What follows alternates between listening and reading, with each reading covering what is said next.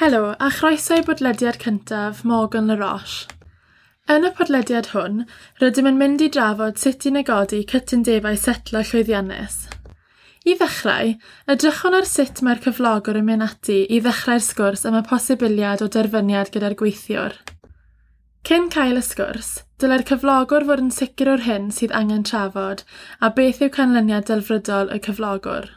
Gall y cyflogwr ddewis cael y sgwrs naill llai fel sgwrs heb ymrwymiad neu fel sgwrs warchodedig.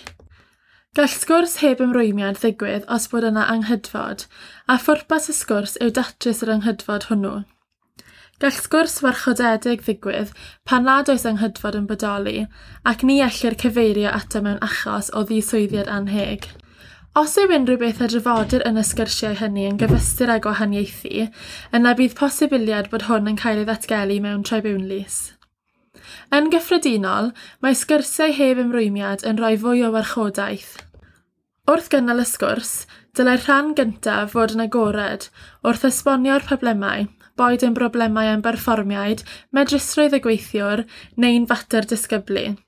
Yna, gallwch symud ymlaen i'r rhan heb ymrwymiad neu sgwrs warchodedig, ble gallwch drafod sut i ddatrys yr anghydfod rydych newydd sôn amdano.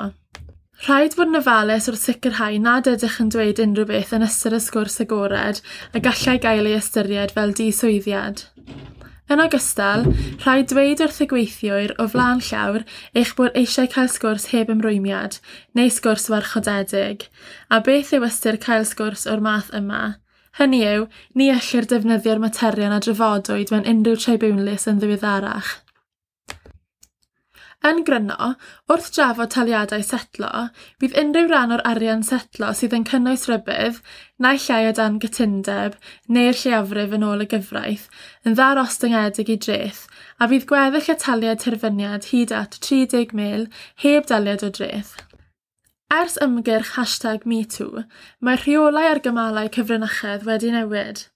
Yn awr, rhaid i faterion penodol gael eu gwahardd o gymalau cyfrinachol, er enghraifft adrodd materion i'r heddlu. Byddai'n syniad da i feddwl am rai pethau o flaen llaw, megis pa fath o eirda byddwch yn fodlon rhoi'r gweithiwr, ac os oes angen rhyw fath o gyhoeddiad cytuniedig. Yn olaf, mae'n hollbwysig bod unrhyw gytundeb setlo yn ddilys ac wedi cael ei arwyddo gan gyfreithiwr y gweithiwr.